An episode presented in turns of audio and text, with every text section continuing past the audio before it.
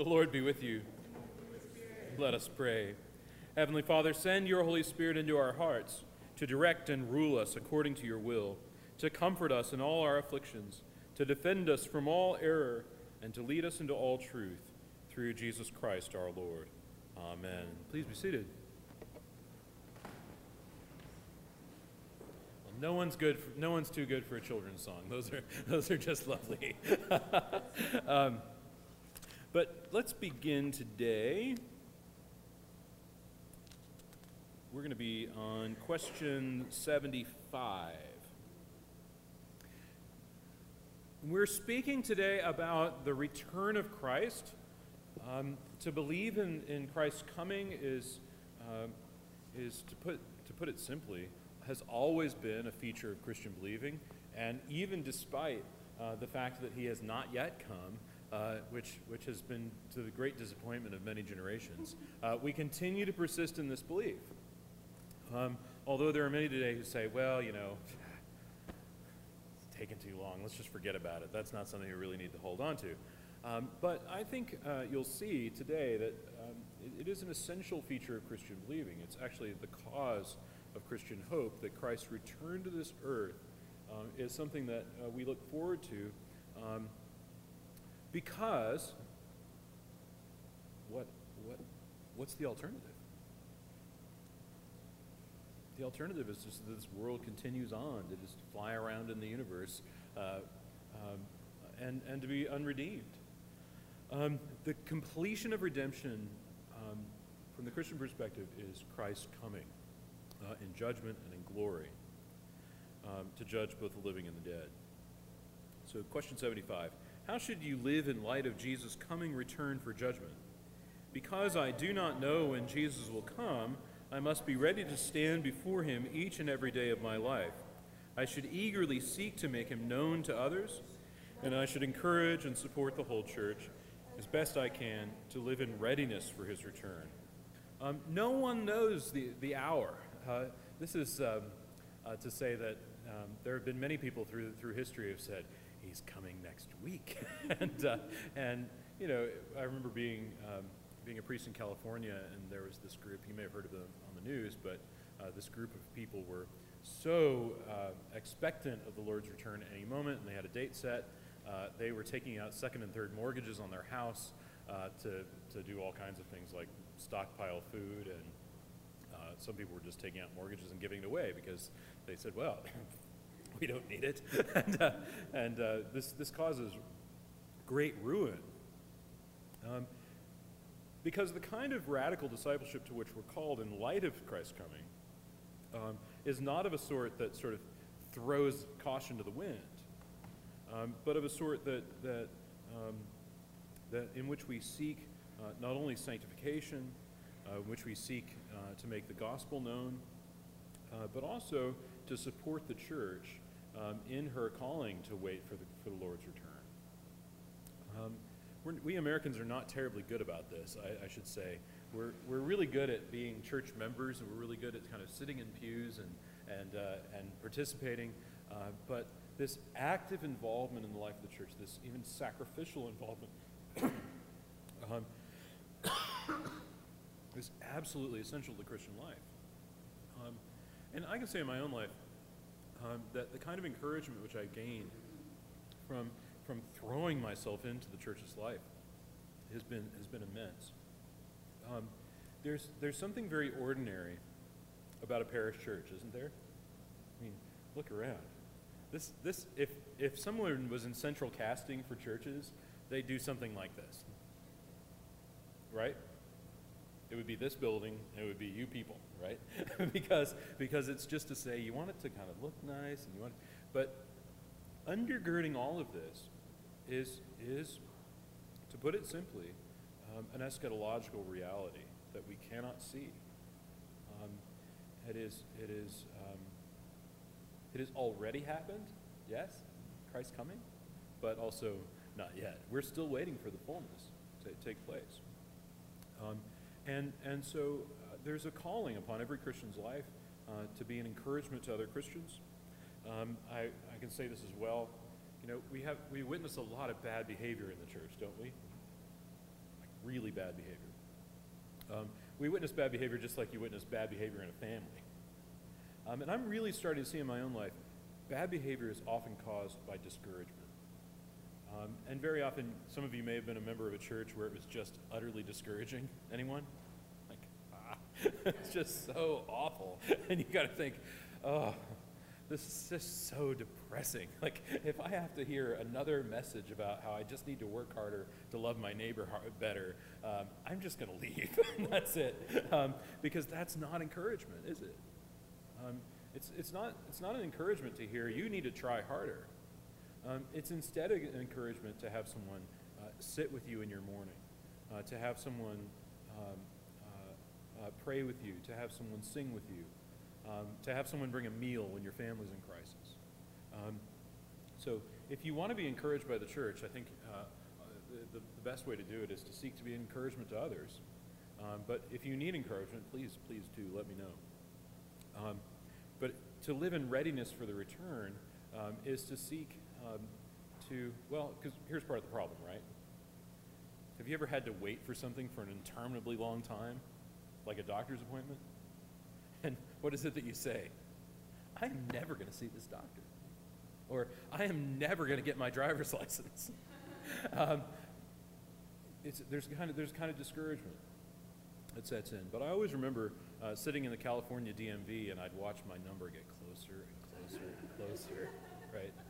And, and sometimes I'd sit by somebody who'd have a, who'd have a number and, and, and he would, he would, his number would be called and he'd turn to me, he's like, it won't be that bad. Um, is this to say that, that living in expectation of Christ coming is, is in itself an encouragement, is it not? Um, especially, and this is something that I'm kind of going on, but um, you know, we're going to have a we're going to have a funeral here at Christ Church in two weeks for Linda Burnside, who many of you saw.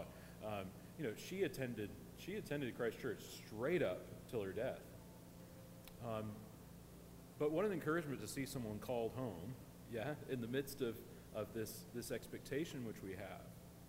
Um, and to see her carry on through pain and illness and through, uh, she often had bouts with confusion, but, but she, she kept at it. Um, so this should, be, this should be an encouragement to us. Should you be afraid of God's judgment? The unrepentant should fear God's judgment, for the wrath of God is revealed from heaven against all ungodliness. But for those who are in Christ, there is no condemnation. I have no reason to fear the coming judgment, for my judge is my Savior Jesus Christ, who loves me, died for me, and intercedes for me. The Christian looks forward to judgment not as a kind of um, uh, either, uh, well, thing of great fear, or even finally, you know, well, sometimes it is, but uh, sometimes people have said, well, finally all the wicked are going to get their comeuppance. You know, isn't that a great hope? but, but listen to what's said. Um, the unrepentant should fear God's judgment. Um, but for those who are in Christ, there's no condemnation. And we have no reason to fear judgment. In fact, we should look forward to judgment because what does it do?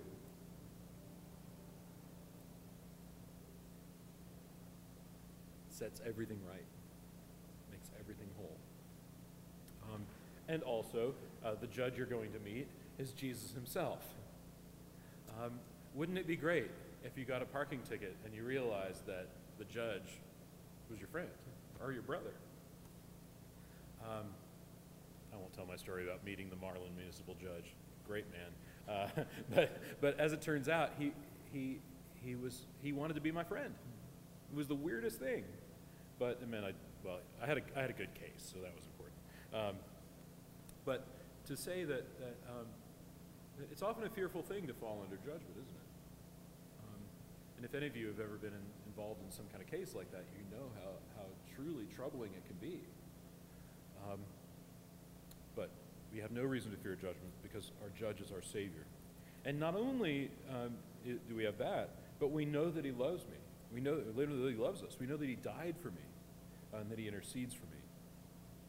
What does Scripture mean when it tells you to fear God? It means that I should live mindful of His presence, walking in humility as His creature, resisting sin, obeying His commandments, and reverencing Him for His holiness, majesty, and power. Um, anyone see the Babylon Bee article a couple years, a couple, week, couple weeks ago? where kind of, you know, anybody read the Babylon Bee? It's like Christian satire. Okay, this was magnificent. It, it was, a, it was a story about a congregation asked for God to reveal his glory, thousand dead. Okay. Um, um, and I just, I laughed my head off for minutes. It was just like, I can't, I can't take it. I was in stitches. Um, but that's the truth of it, isn't it? Um, his glory is revealed a bit, the curtain peeled back a bit. Um, and yet, um, it's not as though uh, we come to church on Sundays and kind of participate in a kind of parody, is it? Um, we actually come to church to meet the living God. Um, there's actually a church in town, it's up off, off of Elm, uh, and they put on their sign, uh, instead of saying service at 10 o'clock, it says throne room experience at 10 o'clock.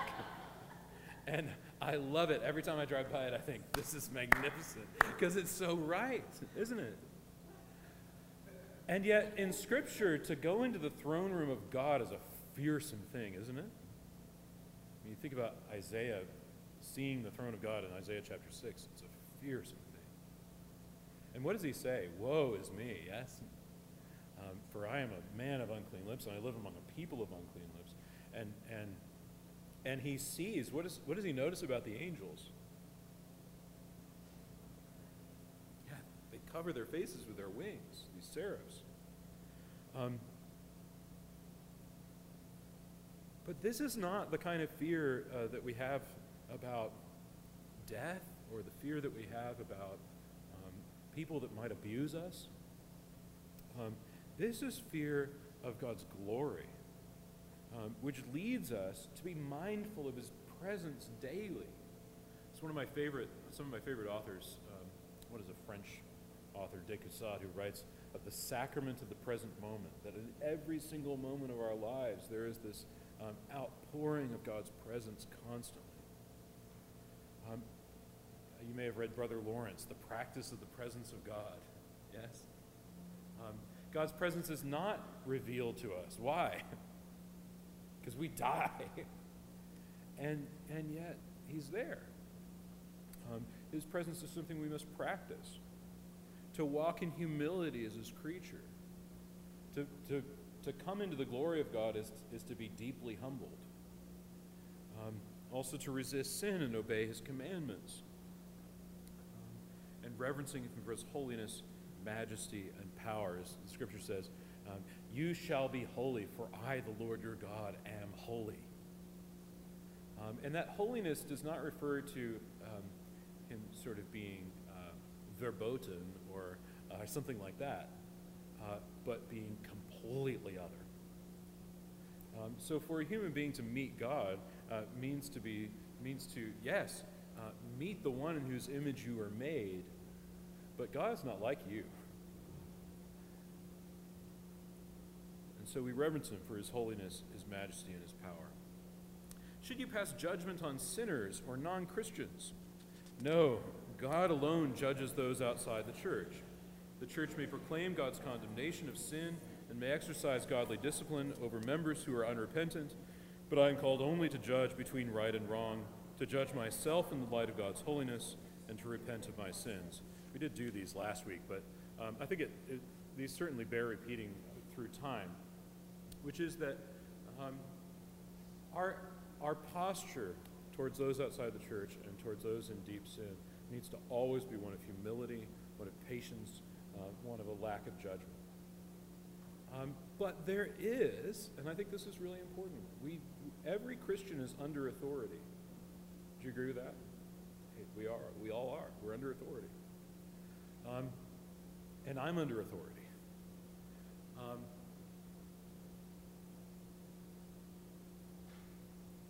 we really need, uh, and, and at times we need it desperately, we need somebody to say, what you have done is not right. Um, and, and that's why uh, the prayer books have always had uh, a spot where for notorious uh, sinners, uh, the, the priest of the parish can, can inform you kindly that you are not to be receiving communion um, until you've been reconciled to your neighbor, or until this, uh, until you've been uh, sought repentance and have been reconciled to God. Um, and I've only, I've only ever resorted to this on a couple occasions. Sometimes I'll tell warring spouses, you really ought not receive communion until you fix this up. Um, I've very often uh, told uh, people that were just stirring up trouble in the church and were just belligerent about it. You know, I'll, I'll take them aside and say, listen, what you're doing is not right. Um, it's even worse that you would come and you would, you would outwardly express the unity that we have as Christians through the sacrament when you're not. It's a, it's a kind of lie that's going on. And usually that's enough for people to say, oh, I had no idea it was that serious. I'll say, it's very serious. Um, uh, so that's, that's an important thing to say. And, and in all but one case, I, I really only know of uh, one man who's just been simply not allowed to receive communion. Um, but they, they're always heartbroken that this has been the case. Um, it actually speaks to our being made for communion with God, right? That, that something strikes us when we say, uh, if, if, that, if that possibility is revoked um, or, or we're encouraged not to seek that, um, it says immediately, oh, I didn't realize how terrible this was. and, and sometimes you just need that outward, that outside perspective to say, yes. All right. How do you judge yourself? With the help of the Holy Spirit, I judge myself by examining my conscience. I may use the Ten Commandments, the Sermon on the Mount, or other equivalent scriptures, as well as godly counsel, to help me see my sins. A regular examination of conscience is an essential portion of a spiritual life or of a spiritual rule. I think Father Canary and I can say, yes, it's an essential part of a, of a rule of life, is a, is a regular examination of conscience. Um, and this you know, the saints tell us this should happen just about every day. Um, you're sitting, praying evening prayer or something like that, or really Complin's even better, and you just take that time to say, these are my faults from the day, and, and just ask God to help you. Um, there are some really powerful tools here. We have the Ten Commandments, don't we? It's a great tool. um, I've often helped people to prepare, prepare for confessions just using the Ten Commandments, and it's like, I didn't realize what a terrible sinner I am. Well, yeah, there it is. um, or the Sermon on the Mount.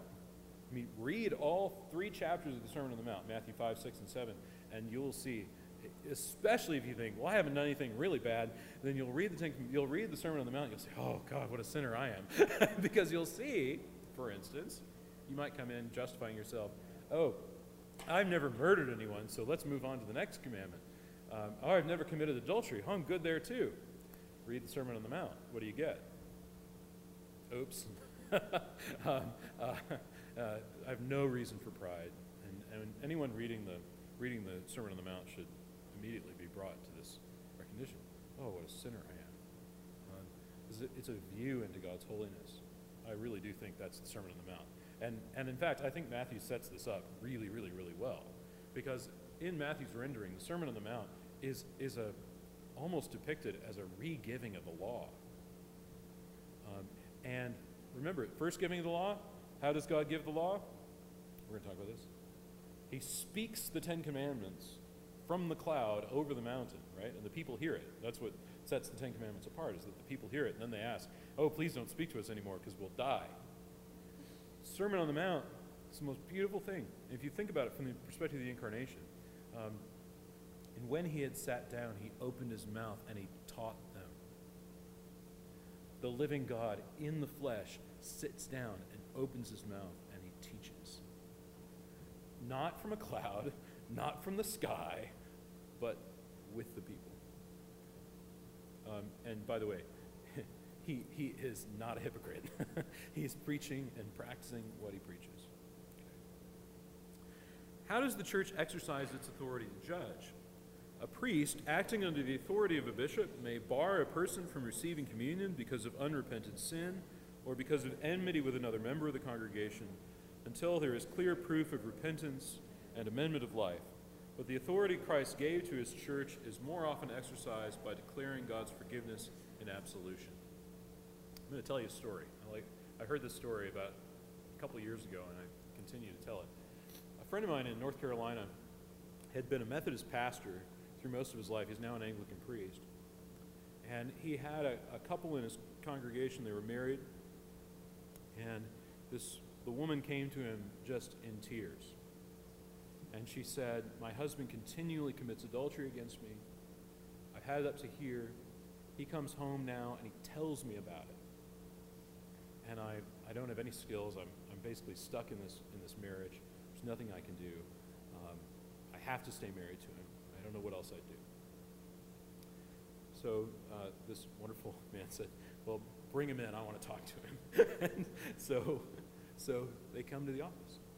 And this one, I mean, he's wonderful. He says to the man, Sit down. and he said, I'm going to be straight with you. You are not allowed, because of what your wife has told me you've been doing, you are not allowed to receive communion as long as this behavior continues. And then he said, If you come up to receive, um, I will take that as a sign of your repentance. So Sunday comes around. Guy's there with his wife. He comes up to receive. My friend says in his ear, I take this as a sign of your repentance. The man just sticks up his chin. And pride and arrogance and all of it. Takes the host, puts it on his, puts it on his hand, he receives. The next day he dropped dead of a heart attack. So, lest you think that what the New Testament says about some who become sick and have even died because they're receiving the sacrament in sin, you've got another thing coming. To receive Christ's presence in the Eucharist in sin and arrogance is horrid. Um, because what you're saying is, I want grace, but I don't want it for my sanctification. I want my sin to be overlooked.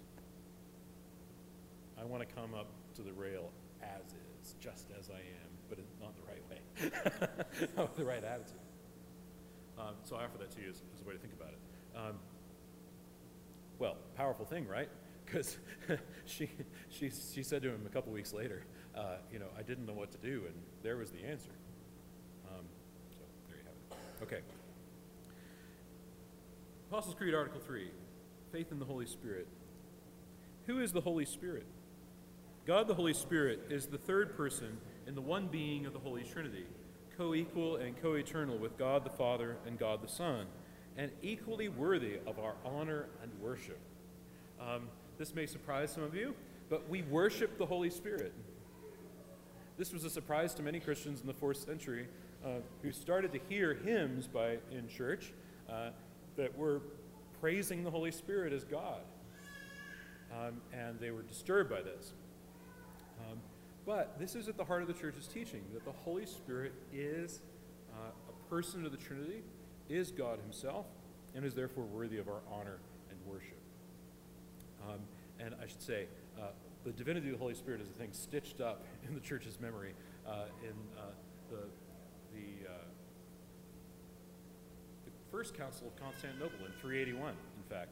Uh, they not only resolved the Arian dispute, but they also, uh, well, they removed 20 uh, Macedonian bishops from the council who persisted in fighting against the Holy Spirit's divinity, and that's why they called them pneumatomachians.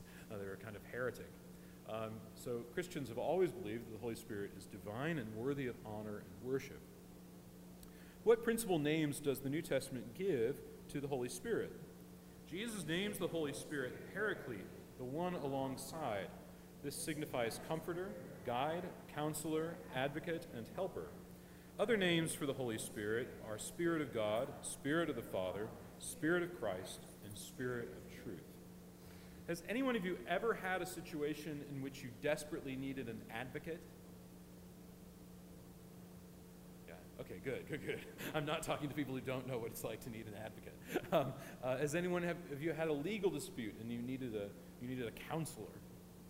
I have. Um, this is an amazing thing uh, that the New Testament is talking about when it speaks of the Holy Spirit as being an advocate, being a counselor. Um, most of the time when this happens, we don't know what to do. We're lost. Uh, we're mired in our own thought. And sometimes we just need somebody to come alongside us and say, this is the next thing. Do this, do that. Or someone who takes over our spiritual life for a time. Um, Paul speaks of, of even when even when we don't know what to pray or how to pray, what, what happens? The Holy Spirit cries out within us with groans too deep for words. Um, uh, Abba, Father. Um, the Holy Spirit is given to us directly, and I think we have to say this uh, because, uh, well, it needs to be said. We Christians believe that we're actually indwelt by the Holy Spirit.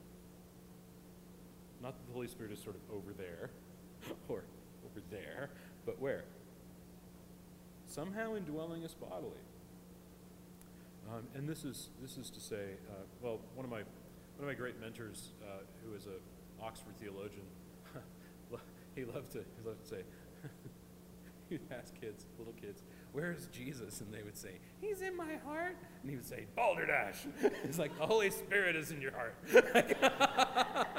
and you should thank him for that. It's magnificent. Um, but you see, the point, the, the point is that um, what the New Testament speaks about is that, uh, is that the Son has sent the Holy Spirit into our hearts. Now, of course, we can all say, just in kindness to little kids, like, yes, Jesus lives in you and all that, right? Um, you know, and, and Paul certainly speaks of Christ in you, the hope of glory, and all that, right? Uh, and so let's not be let's not be overly. And I think this is just kind of it was he was trying to get these kids uprooted from their kind of Sunday school answers, um, but but it's it's very much the case, yes, that the indwelling of the Holy Spirit is is is um, well, in a sense, it is the Christian life. What are the what are the particular ministries of the Holy Spirit?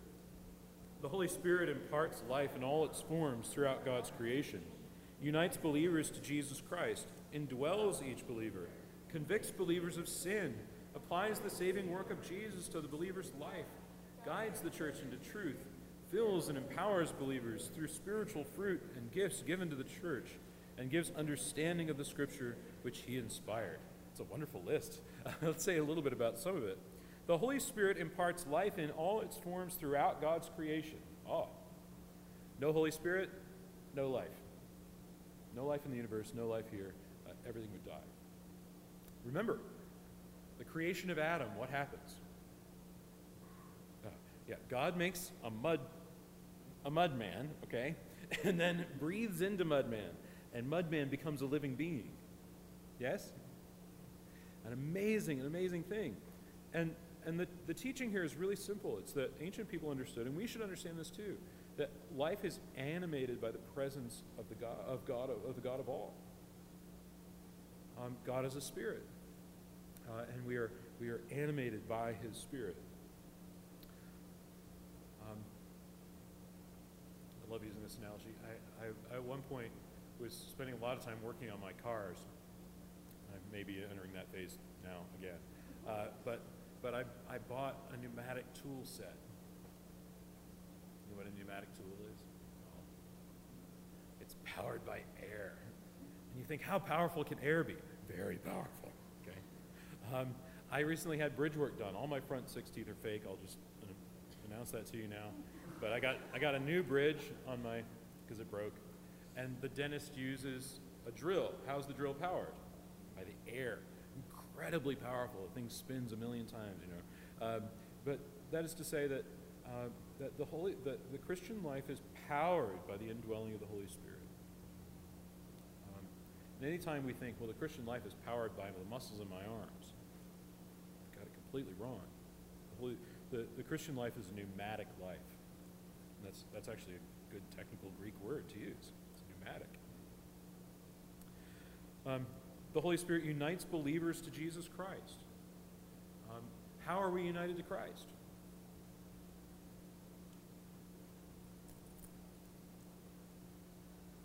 Well, first off, through our believing, yes?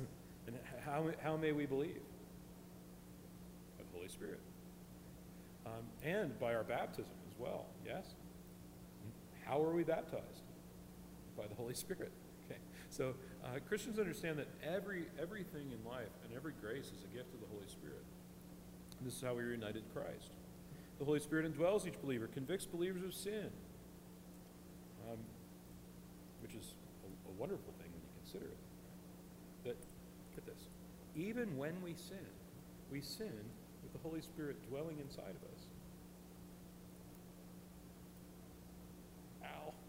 like, you, temple of the Holy Spirit, are sinning.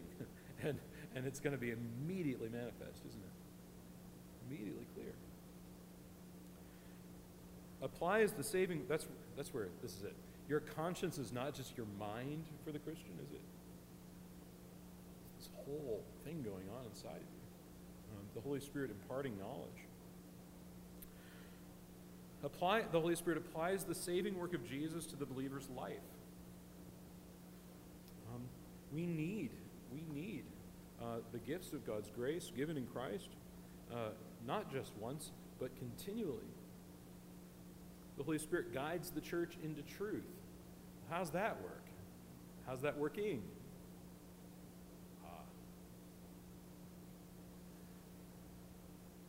Let me say this clearly as I can. Um, it's kind of an amazing thing, uh, but churches that are, that are driven by the work of the Holy Spirit, who understand the, the Holy Spirit properly, um, will be driven into truth. Um, why? Well, first they'll be convicted of sin, right? They'll also be convicted of error. Um, and, and it needs to be said that understanding that properly um, is, is very, very, very important. Um, and that certainly Christians may rebel against the truth and they may rebel against God in their bodies uh, through sin, but uh, the Holy Spirit is always guiding the church.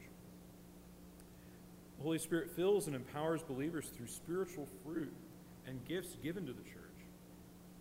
Um, this, these wonderful things that Paul says about this in 1 Corinthians, we, we always need to take to heart. That there are varieties of gifts, but the same Spirit. Um, this is this is very often something that happens in church, and it's kind of a sin that I want to, maybe you don't realize it, but but it happens, uh, where where you're sitting there in church and you and you hear from two pews over. Oh, what is that voice like an angel? And you think, why don't I have a voice like that? and, you, and you find envy in your heart while you're listening to this angelic voice. If you're honest about it, you'll say, yeah, that's happened to me. Um, well, let me just tell you, you ought to think, I do have that angelic voice. I have it as a member of Christ, a member of the church. Um, we all share in the gifts of other Christians. Um, the fact that you can hear that voice is to say, you have it, you have the gift. Um, so we must always kind of think about how um, the gifts, you know, as Paul says, to each is given the manifestation of the Spirit for the common good. Yes? Okay. So it's for your good that other Christians have gifts. Isn't that? that that's, that's tough at a certain point, because then you realize, like, oh no, the way that she's been using that gift on me, I've hated it. and, and, uh, or something like that, right? Um, or my, you know, uh, our guest preacher sure can preach. And oh no. but, but there it is. Okay. Um, and gives understanding of the Scripture. The Holy Spirit gives understanding of the Scripture which He inspired. Scripture is both pneumatically inspired and pneumatically read. Um, this is, this is essential. Okay. How does the Holy Spirit relate to you? Jesus Christ sends the Holy Spirit to make Jesus known to me, to indwell and empower me in Christ, to bear witness that I am a child of God, to guide me into all truth, and to stir my heart continually to worship and to pray. Um, yes, Jesus Christ sends the Holy Spirit to make himself known to me. I'm indwelt and empowered.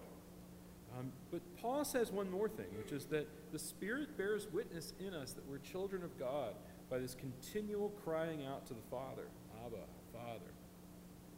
Um, in a sense, the, the Holy Spirit is, is a kind of down payment on our salvation.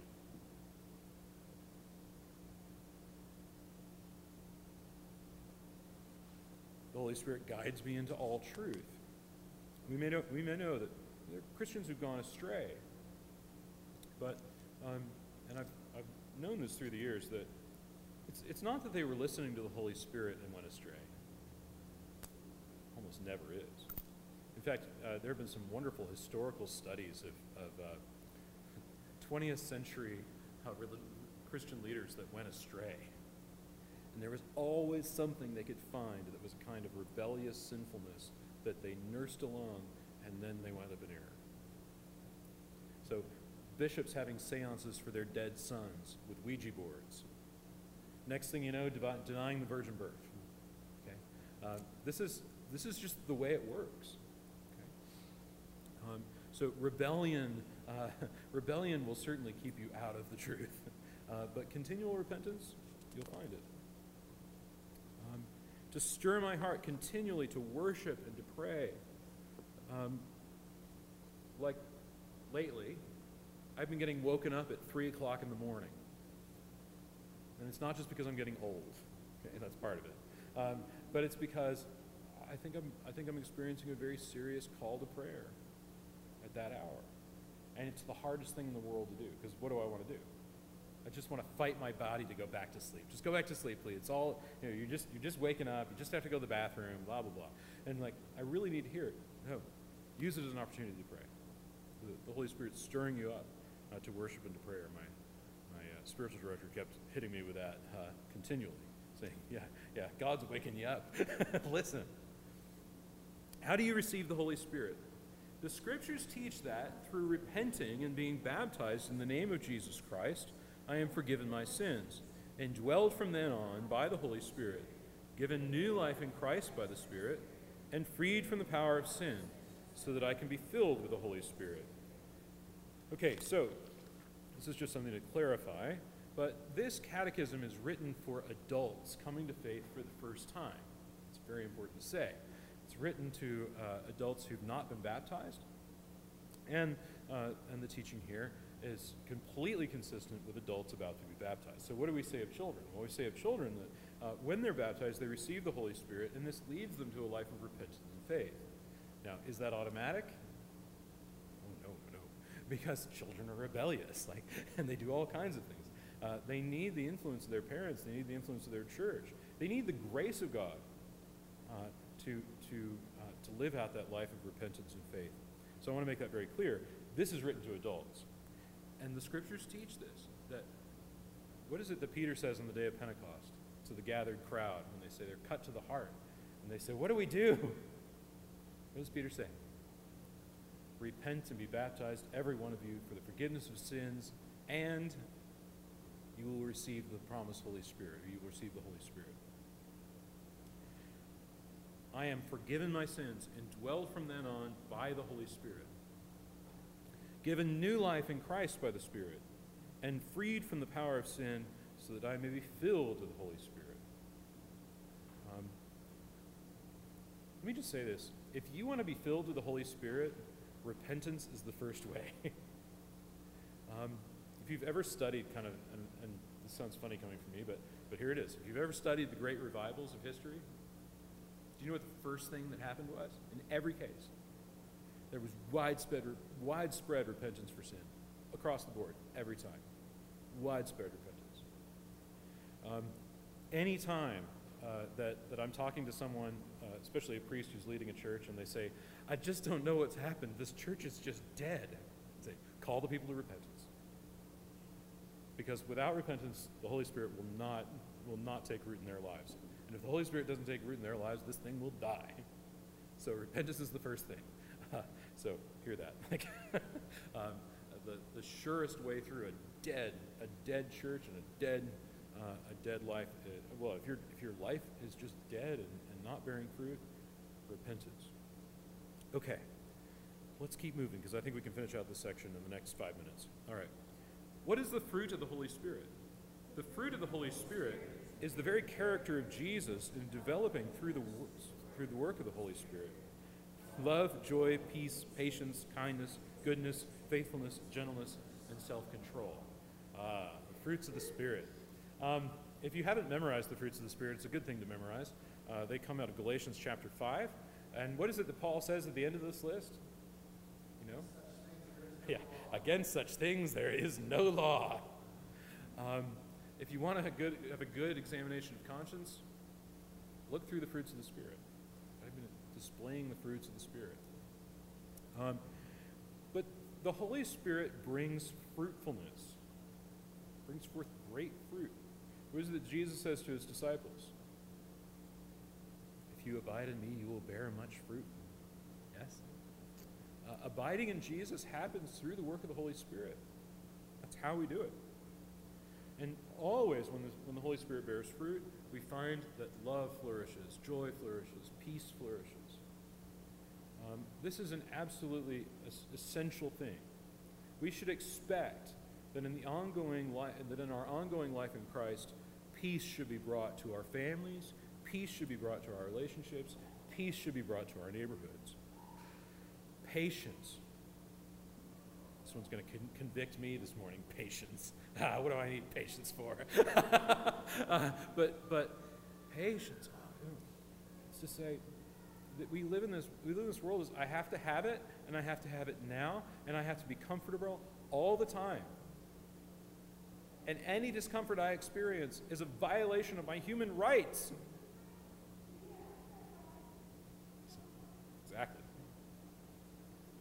Kindness, goodness, faithfulness, gentleness, and self control. What are the gifts of the Holy Spirit? The many gifts of the Holy Spirit include faith, healing, miracles, prophecy, discernment of spirits, other languages, the interpretation of other languages, administration, service, encouragement, giving, leadership, mercy, and others. The Spirit gives these to individuals as He wills. Um, this is to say that we as Anglicans believe in the gifts of the Holy Spirit. Um, you know, I, I kind of like to say this. Every Anglican, you know, who's, who's a good Anglican is a charismatic, right? Because we believe in the gifts of the Holy Spirit and we expect them. In fact, as we were writing the catechism, you'll love this. I was, I was on the team that wrote the catechism, and I was at one point responsible for the feedback loop. And I got this kind of rather terse email from this guy who said, you know, uh, it seems like there's no room in the catechism for cessationism. And cessationism is this kind of idea that the gifts of the Holy Spirit have just stopped after the first century. And I respond, I responded very simply. I was like, yes, that's right. I repent of that. That was not that was not kind. But but it's basically uh, basically just to say, yeah, that's basically right. Uh, you know, listen, I, oh my goodness, the kind of blind eye you have to turn to the magnificent outpouring of the works of the Holy Spirit in the world today in order to believe that is beyond the pale. Um, I mean, I would just say, my own life would be a complete lie were it not for the work of the Holy Spirit in this ongoing, dynamic way. I mean, I've personally witnessed miracles, I've witnessed people healed of cancer, I've witnessed all kinds of things in my life as a priest, and even before that. Um, and not only that, but gifts of prophecy.